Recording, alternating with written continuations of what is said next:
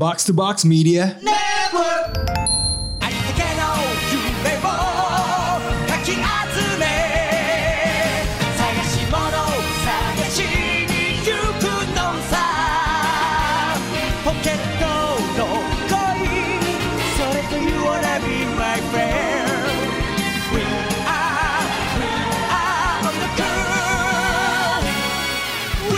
Konnichiwa. Konbanwa. Kontoru. Sorry. Kembali lagi di podcast Jepangan. Pak Waling One Piece. Yeah. Oh, kembali dari apa? Dimensi lain nih gue. Dimensi lain. Lupa gue. Wah, ini bau-bau isekai nih. Iya. Hampir kan. Ya kan sempat mati sebentar gue nih. Anjir, beberapa hari ini kecapean. Capek badan ya bos. Wah, ngeri deh. Tapi ini sedang proses ini nih. Sedang proses naik level ya. Aduh. Semoga lancar ya bos. Amin. Bos. So, mulai dengan, by the way ini informasi lengkap Otaku Box. Andre mulai dengan update apa story where do we begin? Langsung saja ke intinya, ke story. Oh iya. Sekarang udah nggak ada Otaku Zimbabwe gitu. Udah nggak ada, guys. Sayangnya nggak ada. Udah nggak ada. Semenjak jadi pemilik bar ini kalian ini tidak peduli Otaku mana. Iya, ini jadi agak Tori sentris emang. Iya. Karena memang nggak sedikit juga ceritanya soalnya. Iya. Kebetulan Andre jadi nggak bisa ngulik referensi karena sibuk di kitchen terus kan. Oh iya. Jadi saya buatnya Otaku newsnya tuh di posting aja. Jadi kalian baca aja. Saya post. Boleh. Saya post itunya. Benar. Jadi banyak beritanya kan? Yes. Sabtu kemarin ada sebuah perhelatan. Wah, apa namanya? Anime Night Fever ya. Anime dan Vocaloid. Yoi, ini dari Tori Kaizoku ya. Iya. Tori event. Tori Skena. Jadi akhirnya ada sebuah gigs diadakan oleh kolektif GWAP. Iya. Oke. Kali ini membuat malam party bertema anime song dan Vocaloid. Yeah. Di mana bukan cuman karaoke dari laptop, tapi emang ada DJ yang diundang. Yes. Dan ada wajah-wajah yang familiar. Ini kebetulan juga kan sebentar lagi akan ada Road to Otaku ya. Yeah. Oh iya. Ada beberapa DJ yang akan main di sana yang sebenarnya juga kemarin main. Ada mungkin headlinernya ada Redshift dan DJ SobA ya. Headliner. Kemudian who else do we have? Ada temen lu. Oh iya, Nai. Namia. Gila, Namia. Gak main-main tuh. Kaget lah saya. Wah nih kayaknya nih streamer apa begitu main. Jesus Christ. Gila. Oh, I'm like, wah. Itu transisinya pas, lagu-lagu pilihannya juga wah. Saya gak nyangka di sebuah event di Tori saya akan ngomong, that's fucking lit bro. Oh, iya. That is fucking lit. Dengan lagu Vocaloid. Yes. Ya kan? That's fucking lit. Dan gue termasuk orang yang, ini kita cerita propernya dulu ya. Cerita yang bener belakangan aja. Cuma sih gue kan bukan orang yang ngerti atau ngikutin Vocaloid ya. Sebenarnya setelah mendengarkan itu, gue ngerasa kalau lo gak tahu Vocaloid, lo gak tahu anything Japanese, lo kesana you're gonna like, this is party music gitu loh. Gitu. Jadi kayak ada sebuah ketidaktahuan gue atau stigma gue yang agak luntur lah abis. Kayak sebenarnya jangan-jangan ya, kalau semua orang masuk dalam kondisi blank ya, kayak kemungkinan lo bisa mendengar Vocaloid dibandingkan lagu anime di sebuah klub di tengah kota atau sama itu sebenarnya yang akan lebih terdengar sama-sama tuh Vocaloid sebenarnya. Iya. Itu juga make sense sih. Soalnya kan memang apa ya? Suaranya Vocaloid juga kan high pitch gitu loh. Jadi kayak ya itu enggak akan ya walaupun lu memaksakan untuk mendengar ya kalau misalnya lu enggak into lagu Jepang juga ya lagu-lagu kayak beat aja gitu kan. Iya. Kayak misalnya kalau diem-diem ada yang nyelipin lagu Vocaloid di Zodiac gitu. Nah, gue enggak kaget gak gitu loh. Kayaknya orang enggak kaget juga, kan. Iya, bisa aja. Gitu. So it was a night full house. Ternyata rame banget. Wah sampai ngantri-ngantri tuh. Betul. Tiket terbanyak ya so far ya 115 tiket itu. Sampai gue di depan juga pas udah, kan gue kotain cuman berapa orang itu sampai akhirnya ngantri di luar. Dan gue bilang kayak harus bener-bener nunggu sampai ada orang keluar yang pulang baru lu boleh. Karena kan banyak juga on the spot. Jadi kayak mereka nungguin aja di luar gitu. Jadi emang kayak klub beneran kan. Biasa lu ada bouncer di depan. Biasanya kalau udah beli tiket tunggu dulu jangan masuk gitu kan. Sampai dia keluar masuk lagi. Nah terkait dengan bouncer deh. Ini ada sebuah cerita ya, tolong diceritakan. Ini mungkin sebenarnya pengalaman pertama buat bouncernya juga gitu loh. Yeah. Oh ya? Yeah. Pertama buat di bouncer Kaizoku. Masalahnya yang kena masalah ini udah sering ada banyak masalah, tapi pertama kali di Kaizoku ada masalah gitu kan. Oh. Maksudnya kayak bouncernya sering itulah, sering apa namanya menangani. Ya. Bukan yeah. menangani masalah, tapi di Kaizoku ini pertama. Ini akhirnya Buster Call terjadi juga ya? Iya, iya itu dia. Wah, gila itu. Spesialis Buster Call nih. Gila memang. Jadi saya lagi ke jalan ke belakang bar cuman mau ngelihat Rana masih melihat sales ya, melihat tab di aplikasi maju. Ini saya lagi nih lagi jalan keliling Mega Kuningan deh. Jalan keliling. Karena AC sudah tidak terasa dan aromanya pekat. Anda butuh O2. Anda butuh oksigen. Saya butuh tumbuhan. Mumpung di sini masih banyak pohon. Jadi saya keliling. Habis itu kalian naik ya habis itu. Ya gue naik. Ya. Baus masih di bawah. Lu masih di bawah Baus. Masih sempat lu di bawah. Butuh oksigen juga kan. Nah akhirnya gue pikir waktunya tag team. Saya naik gitu. Saya naik. Rana lagi ngelihat maju. Akhirnya gue bilang kayak ya udah gue bantu waitress aja deh. Pas gue bantu waitress. Setelah tiba-tiba di kuping saya tuh ada yang kayak wah gitu kan. Ada kayak wah gitu kan. Aduh. Saya dengeran itu padahal kan keras. Musiknya kan keras. Iya, enggak tahu kenapa. Karena kan bener-bener jadi saya di belakang bar, dia tuh di depan bar teriak-teriak. Oh. Yeah. Kan tuh berdua. Kan meow. Ada apa ini? Pas gue lagi nih set, wah itu bener-bener ada dua wibu. Dua wibu sedang berantem. Cowok cewek. Yeah. Itu bener-bener berantemnya tuh yang mereka ngomongnya itu di depan kuping teriak-teriak. Pertama yang gue bilang kayak mereka gak budek. Karena bener-bener teriaknya tuh di kuping, di depan kuping kan. Waitress, salah satu waitress kita si Rani udah agak takut gitu kan. Gue bilang kayak ya udah gelasnya diambil-ambil aja. Yeah. Ambil gelas apa segala macam masih berantem tuh. Tuh cowoknya tuh sampai bener-bener ceweknya yang kayak kepush gitu lah. Didorong. Iya kayak kedorong gitu. Udah main fisik. Habis itu panggillah saya The Bouncer. ARD. Nah. By the way, pada saat ini tuh kan gue masih di bawah kan ya. Iya. Jadi gue tuh punya versi lengkapnya nih di bawah. Oh oke. Jadi tentang apa yang terjadi dan itu ntar bisa gue jelaskan. Oh. Nah itu dia. Okay. Tapi ributnya nggak dari bawah nih, udah dia. Jadi lanjutannya Baus. Oh lanjutannya Baus. Nanti lanjutannya Baus. Part one. Kejadiannya di Andre, penjelasan motifnya di Baus. Nah ini dia. Nah terus tiba-tiba udah mulai lumayan dorong-dorong fisik. Yang gue bingung temen-temennya kenapa nggak? Ini mereka tuh temen-temennya kenapa nggak datang gitu kan? Itu gue tahu. Dan ceweknya pakai kostum ya? Iya ceweknya yang pakai cosplay gitu kan. Nah terus tiba-tiba gue tunjuk Erdin kan, Din ini gitu kan. Vice Admiral Erdin. Iya. Lah itu Erdin jalan dong. Erdin masih dengan muka datar. Iya. Cuman ngasih tangan doang ke di antara dua makhluk itu memisahkan sampai bilang kayak gitu doang kan. Ini Sengoku the Buddha berusaha ini ya, mencairkan belum memakai kekuatan buah setan belum. Tapi satu hal ini yang membuat buah setannya keluar. jadi ketika dipisahkan set tiba-tiba cowoknya langsung tangannya mencekek Erdin sambil ngomong sana lu anjing. Waduh wah hito nomi Daibutsu. Dari situ gue langsung melihat meme to be continue tau gak sih. Ini cari mati. Wah di atas gila sekali ini. Pas saya baru notice di situ kan. Itu gak kelihatan muka cowoknya. Erdin cuma melototin. Kayak matanya membesar gitu. Keluar tuh sharingannya gue gak tau. Terus diapain itu orang. Itu langsung 3 atau 4 temennya gitu berdiri untuk ngehalangin Erdin kan. 4 orang. Abis itu tuh cowok yang habis marah-marah pas ngeliat Erdin langsung kelihatannya sober. Maaf pak. Salah banget bro. To be continued itu ding. Kan orangnya kan kurus kan itu. Iya. Kurus banget.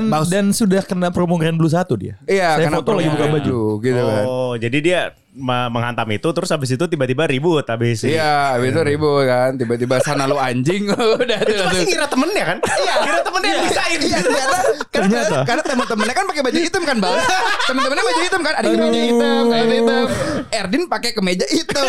Sana lo anjing pas ngelihat ding. To be continued. Directed by Robert B. White. Iya.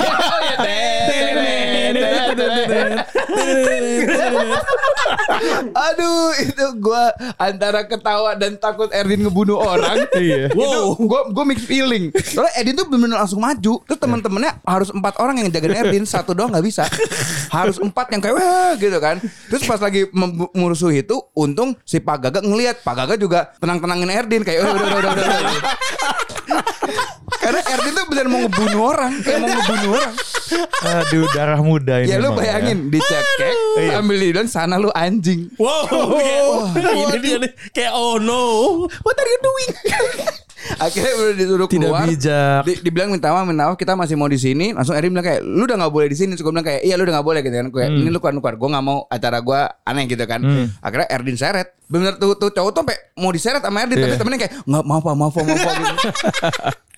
Iya. Nah, habis itu lalu part 2. Di bawah kan nih gue lagi ting keluar ya.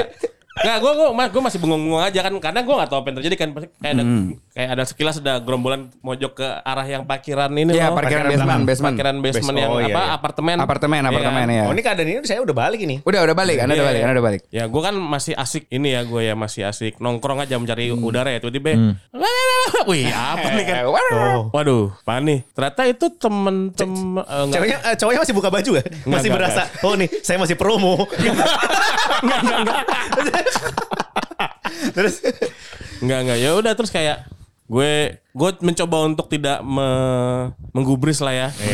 Gitu loh. Cuman semakin kencang suaranya. Waduh nih masalah apa sih ini gitu kan. Sementara di bawah itu ada kayak geng-geng yang tadi ya perform itu tadi pada nongkrong juga kan kayak wah nih ribet kayak gini nih udah lah. Iya enggak enak ya. Saatnya menjadi cosplay jadi owner dulu dah ya gitu kan. Yeah. Datengin deh tuh nguk. Kenapa nih bro gitu. Ini ya. Jadi ceritanya tuh si. Ini kayak yang ribut atau kayak yang temennya? Gue langsung ke yang ribut aja udah gitu kan. Kayak pas gue melihat lebih kecil dari gue berani nih gitu. Iya dong. Kayak, wah. Iya. Taktis. Iya. Tes kali ya gitu. Dalam hati gue kayak coba gitu. Kenapa sih gitu. Jadi kayak ini ya si ceweknya ngeroeng terus kayak si cowoknya itu kayak enggak kamu itu udah mabok gini kayak hah ini yang mabok siapa sih gitu kan. Pokoknya intinya dua-duanya pasti menurut gue mabuk sih ya. Cuman si ceweknya itu tuh masih pengen lanjut nih gitu loh. Pengen gas di atas nih. Ini jadi ceritanya tuh si ceweknya tuh masih pengen mabok karena tapi si cowoknya itu menahan. Menahan. Iya. Karena bukan karena sudah mabok. Enggak punya uang. Udah cukup duitnya. Kok saya sedih sudah tidak ada dana untuk melanjutkan keriaan gitu. Bahkan untuk bugil dengan promo. Sudah habis juga itu. Waduh pelik. Saya boleh kasih tambahan enggak? Gimana? Mereka juga ada bill yang belum dibayar. Ya, tapi billnya pas saya lihat ya lebih worth mereka turun daripada harus kayak dikejar-kejar bayar. Udahlah mereka turun aja gitu. Oh ya udah. Ya berarti memang latar belakangnya ekonomi ternyata. Latar belakangnya ekonomi gitu ya. Ya tough. Udah nih ya kayak oh ini backgroundnya nih. Oke deh ini cekcoknya kayak gini nih ya. Tapi kenapa cerita ini bisa terjadi gitu ya? Si cewek pantang menyerah. Pantang menyerah. Fighter. I deserve this gitu. I deserve another drink. Yeah. Emang lu gak lihat kostum gue gitu. Yoi. Kok kesini panas-panas pakai kostum? Gue mau minum. Oh iya. Nomi Hodai dia kira kan. Iya. Karena ini bar ya. Ini adalah tempat di mana semua orang bisa minum, membawa minuman dan punya minuman yang banyak ya. Iya. Melipirlah dia. Melipir ke meja lain gitu. Dia ke atas lagi. Enggak. Yang terjadi di atas nih yang berantem. Oke. Ya udah dia diajakin minum lah tuh sama ya another geng lah gitu. Dudet metal lagi jangan-jangan. Karena yang paling banyak minuman Swain deh. Kemampuan ekonominya paling bagus. Swain tuh. Dudet metal bajunya warna apa? Abu-abu dia pakai Jujutsu Kaisen. Oh enggak. Oh berarti bukan. Dia Jujutsu Kaisen abu-abu. Enggak kalau itu ngasih minuman ke semua orang. Iya sih semua orang sih dia kayak gitu. Dudet metal sih. Respect Dudet metal. Pokoknya dia berusaha lah ya. Oh keliling-keliling cari minum. Akhirnya ada nih gengnya dia nih dapat geng yang sepertinya wah ada ini nih, ada kans nih gitu. Oh, kans buat minum. Enggak sih, ya si pihak lainnya melihat ada kesempatan. Oh. Wah. Event bungkus nih gitu. Oh. Kayak gitu. Jadi mencoba yang satu cari minuman, yang satu mencoba cari peruntungan ke cosplayer gitu. Kiranya geng lainnya ya? Gitu. Geng lainnya. Awalnya cuma diajak minum doang. Oh. Purely pihak luarnya itu ngajak minum doang aja, entah di sini atau entah di luar gitu kan. Nah, si cowok yang tadinya sama dia yang nggak punya uang itu, jealousy. Gitu. Oh, pasti mau dibungkus gitu. Oh, langsung gitu ya langsung. Kok saya jadi rasa jadi kasihan tuh jadi. Iya, kasihan saya. Ya terus. Iya. Itu ya konflik ya. Terjadi ya? Itu yang terjadi. Jadi ya udah di bawah tuh cukup lama sih memisahkannya ya. Kenapa nggak panggil Erdin lagi? Nanti jangan pulang. Udah, itu kan terus ternyata apa namanya? Teman-temannya mulai ada membisikin nih ke gua nih. Bro, itu si lakinya juga udah married, Bro. Hah? Jadi ini wah, jadi tetap agak PR ya. Melik. Ya berarti memang alangkah baiknya kalau yang ini di ban saja. Jadi kalau mamanya Anda mendengar ya siapapun yang merasa ini lebih baik jangan ke Tori lagi. Iya kayak tapi teman-temannya mah enggak apa-apa. Teman-temannya slow. Jadi laki yang udah married yang mana nih? Yang enggak punya uang, yang ribut. Tapi marriednya bukan sama si cosplayer. Bukan lah. Yang mau ditimpa sama Erdin gitu. Oh kalau gitu saya enggak jadi kasihan. Enggak jadi kasihan. Ben aja Erdin samperin Erdin. Iya kayak, wah ini gue udah yang kayak udah. Hah? Gue ke situ dulu gue. Kayak udahlah bodo amat capek gue. Iya, jadi pokoknya intinya adalah orang ini lebih baik jangan ke Tori lagi saja. Teman-teman masih silakan, jangan biarkan ketololan teman Anda menghalangi Anda party lagi. Betul, Tori. Tidak asik, tidak asik. Boleh gitu. Sebenarnya ada tambahan sedikit sih dari Tori Story ya. Apa itu? Lanjut. Udah sempat dibahas belum sih di universe-nya box to box lain nih kalau bahwasanya ada Tori senior, Tori senior. Ada koh baru lagi. Oh, lucu. Coba Rin ceritain. Itu. Ada koh baru lagi ya. Di Tori Ibram kedatangan tamu. Seorang senior yang sudah melalang buana di dunia perairan sejak lama. Yaitu bapaknya Koh Never. Datang. Jokil. Dia pengen tahu karena kan Koh Never pulang mabuk kan. Terus kamu dari mana sih? Gitu. Emaknya, kalau emaknya bilang, kamu jangan mabuk mulu. Kalau bapaknya penasaran, kemana kamu gitu? Dibawa. Nih, dibawa. Terus abis itu dikasih Morgana atau apa gitulah. Yeah. Bapaknya pas pulang mengong. Sampai rumah. Bapaknya kan kecil gitu kan. Gitu. Kurus itu tertidur sambil duduk.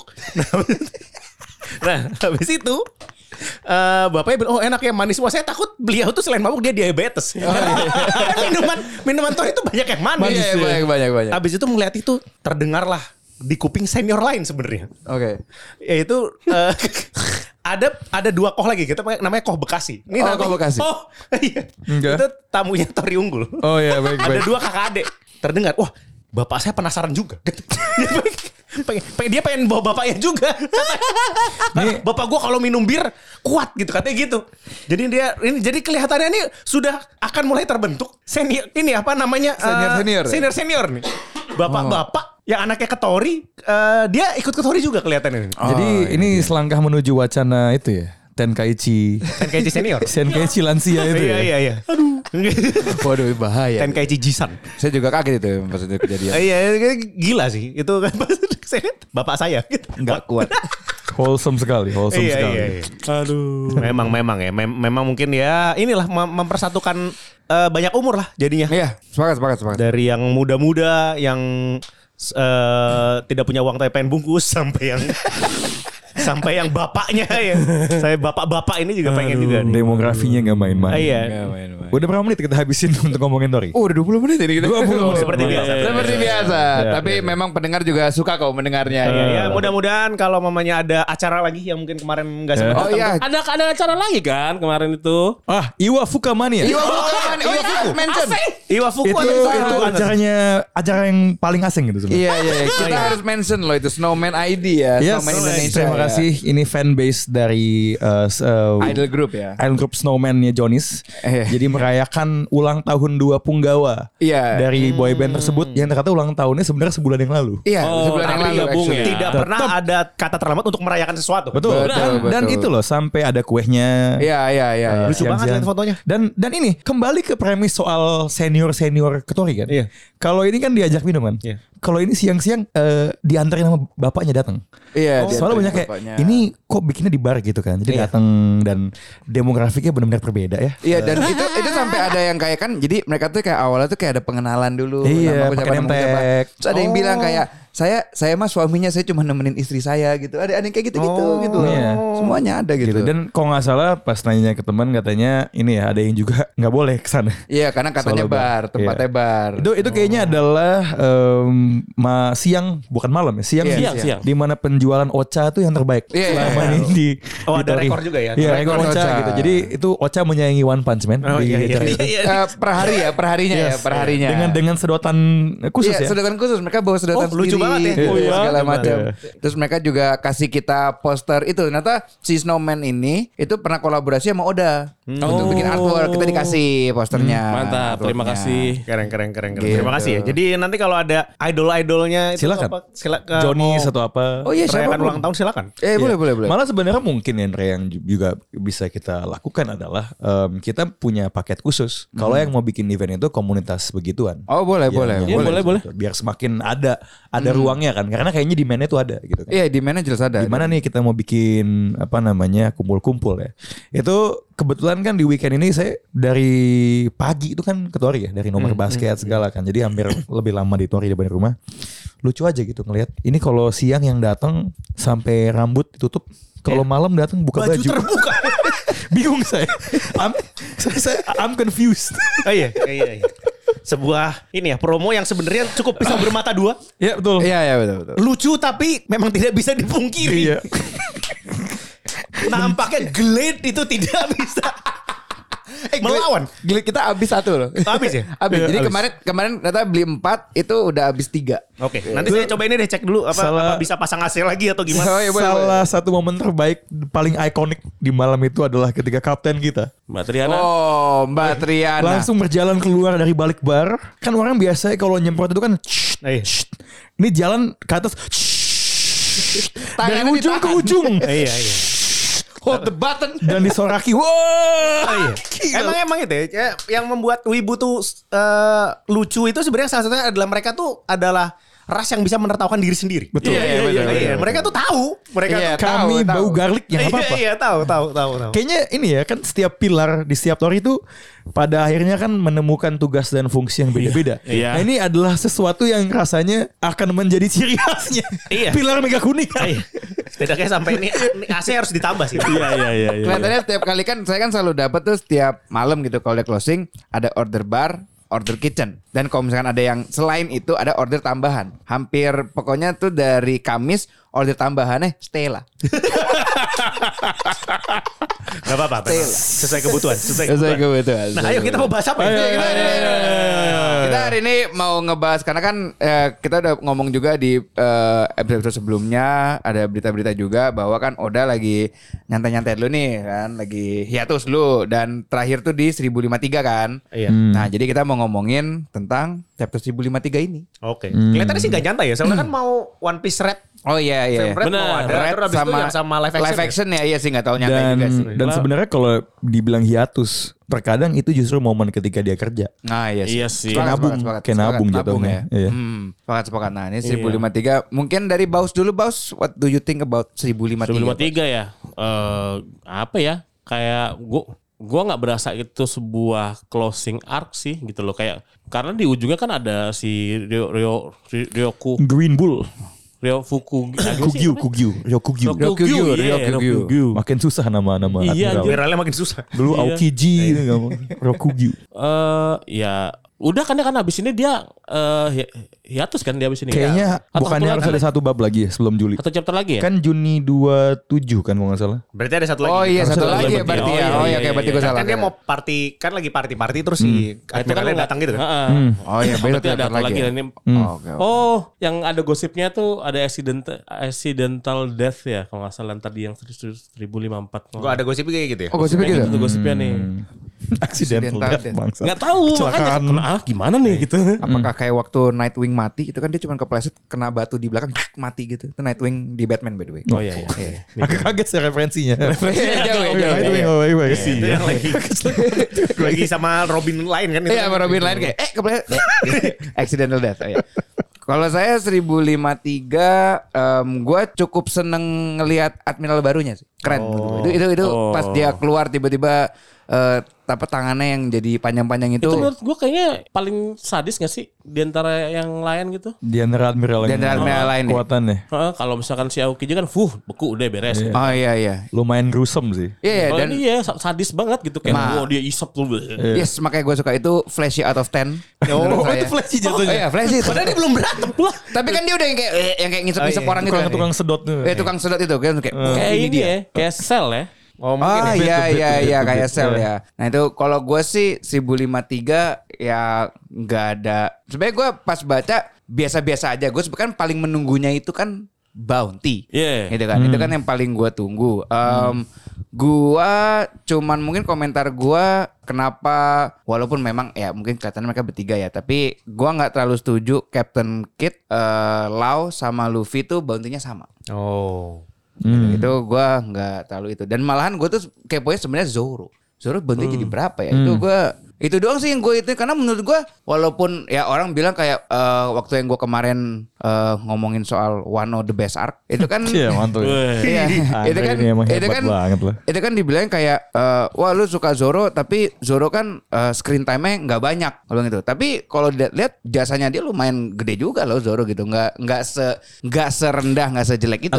Anda kan dulu kan pernah bikin hotek Misaki itu lebih hebat dari Tsubasa tuh. Iya.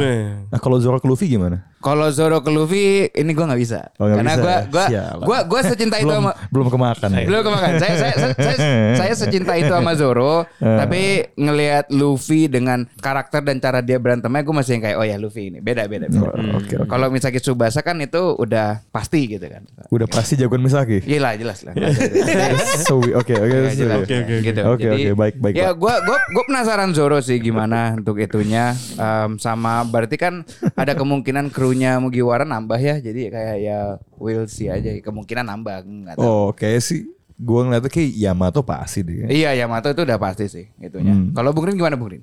Ya itu kembali lagi ke Bounty ya. Ini adalah Bounty pertama di mana Luffy tuh ngalahin kayak musuh besar. Tapi Bounty-nya gak ngelebihin si yang dia kalahin. Kan Kaido kan. Iya. Kaido tuh di berapa sih? Waktu terakhir tuh. 5 ya. Pokoknya dia 4,5 sekian gitu. 4 sekian kan.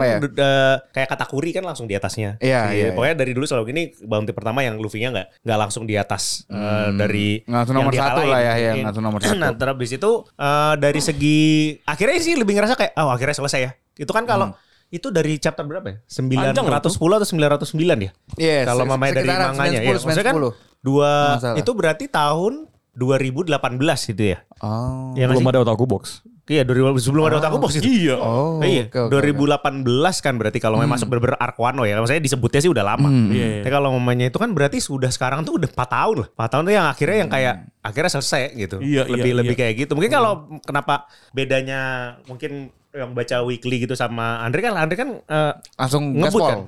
Nah itu dia tidak merasakan kayak tiba-tiba 2 minggu libur terus habis itu Odanya sakit. Aduh. Terus habis itu di mana tiba-tiba kalau yang paling berasa sih yang paling buat gue tuh kayak ya gitu tuh adalah ceritanya Kaido. Sebentar banget anjir. Iya. Yang dia tuh kecil gitu kan umur 10 tahun udah jadi jenius atau apa gitu. Tapi itu walaupun sayang ya itu benar ya. Iya, itu sebenarnya konsepnya menarik tuh Kaido tuh. Iya. Kayak dia kuat banget terus dijadiin alat tukar politik sama negaranya tuh. Iya, seru kan? Banget sebenarnya itu. Sebenarnya keren maksudnya itu harusnya lebih panjang gitu. Tapi ya ini sih mungkin karena ini ya kelihatan di mana di Wano ini banyak banget yang harus dijelaskan. Terus habis itu belum maksudnya kan banyak banget kan yang harus dijelaskan nih apa tentang harus ada dua Yonko yang harus dijelasin. Terus abis itu kayak apa tuh, ya banyak banget yang harus dijelasin. Memang kelihatan ada beberapa hal yang seharusnya bisa lebih bagus. Walaupun endingnya sih akhirnya diselesaikan dengan party-party seperti biasa. Pada umumnya ya. Seperti umumnya ya. Ya akhirnya lihat itu kembali lagi sih akhirnya udah selesai gitu. Jadi lo kita lebih kayak ada rasa lega gitu ya. Lega. Kayaknya udah selesai. Ah, oke. Lo gimana Ran? Wah, gue pengen kembaliin ke tadi lo mention yang paling stand out di bab ini tentu adalah kemunculannya Rokugyo. Yuk.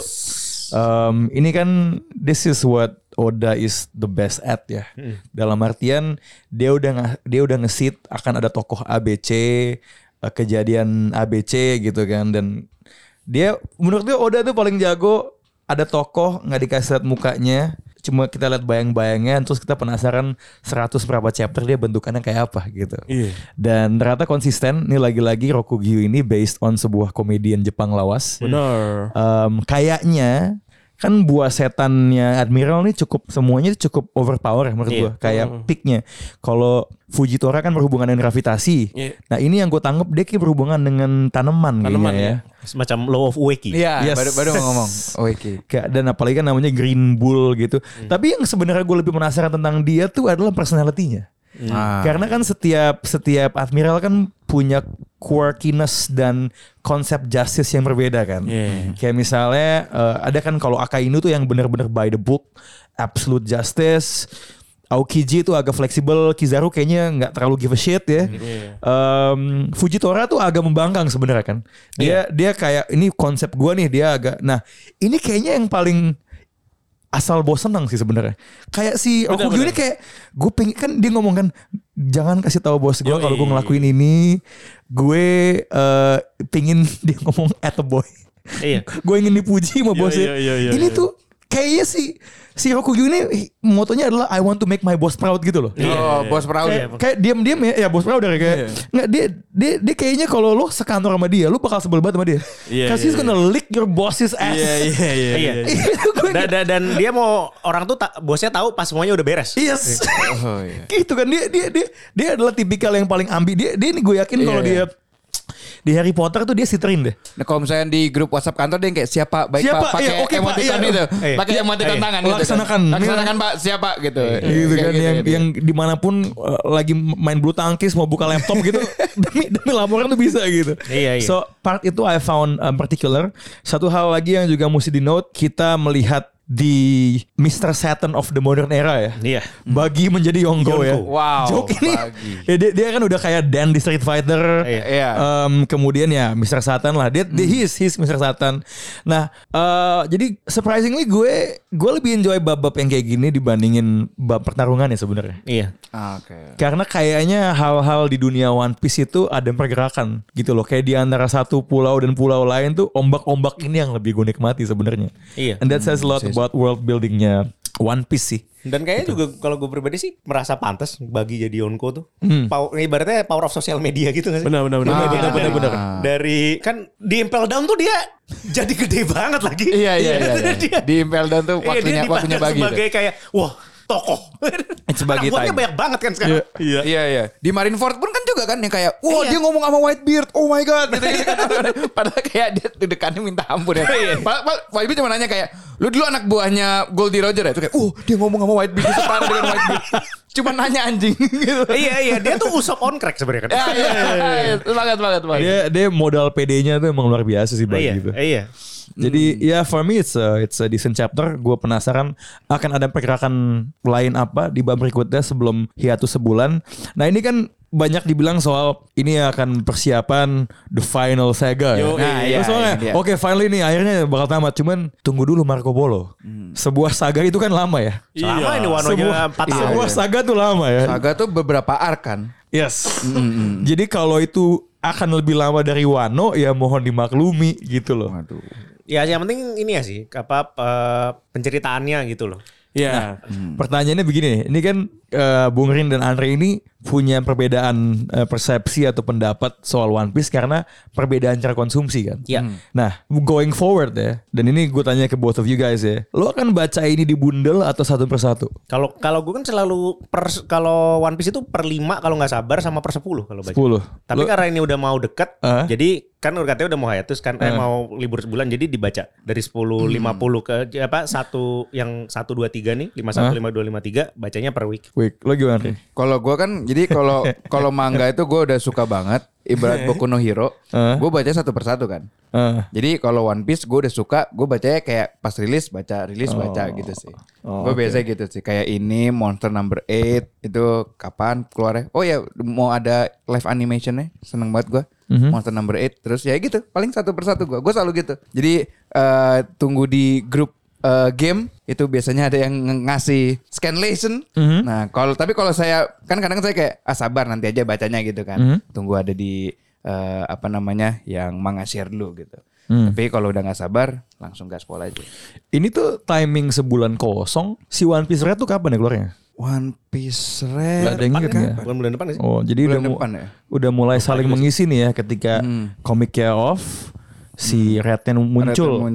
Live action juga udah mulai rekaman kalau gak salah ya. Aduh, Red tuh gue penasaran sih dia akan canon atau enggak. Punya anak. Konon Shanks punya anak gitu kan premisnya. Oh, Agustus bilangnya. Oh, Agustus. Oh, jadi bakal paralel justru. Iya. Oh, karena mungkin Juli dia selain fokus live actionnya juga ya. Di sisa mungkin untuk menutup perbincangan soal One Piece di sisa memasuki final saga nih, apa hal yang lu paling ingin lihat dari semua apa istilahnya ya, janji atau hal-hal pertanyaan-pertanyaan lah yang diumpan lambungkan sama Oda? Kalau gue pengen banget ngeliat, gue nggak tahu ya ini bakal mungkin akan terjadi karena kayak kalau memang ini yang kayak ibaratnya dead manga, gue mau melihat Zoro ngelawan Mihawk lagi sih. Oh, oke. Okay. Gue pengen banget ngelihat Zoro lawan Mihawk. Dan lagi. Kali ini Mihawk tidak akan pakai pedang kecil ya? Iya, nggak pakai pedang kecil. Dia pakai pedang belakangnya langsung. Iya, itu gue pengen banget ngelihat itu Zoro Mihawk. Terus gue pengen lihat perkembangan Sanji. Kalau Luffy gue tahu pasti dia akan jadi the best menurut gue. Sama paling gue mau ngelihat Usopp. Ya maksudnya kayak gue pengen lihat aja apakah dia akan Usopp lawan Yasop lucu sih. Kalau misalkan memang nanti di tengah-tengah ada kayak clash antara krunya Shanks dengan Mugiwara misalkan Usopp lawan Yasop, gue pengen lihat sih. Tapi yang paling pengen gue mau lihat ada battle-nya itu Mihawk lawan Zoro sih.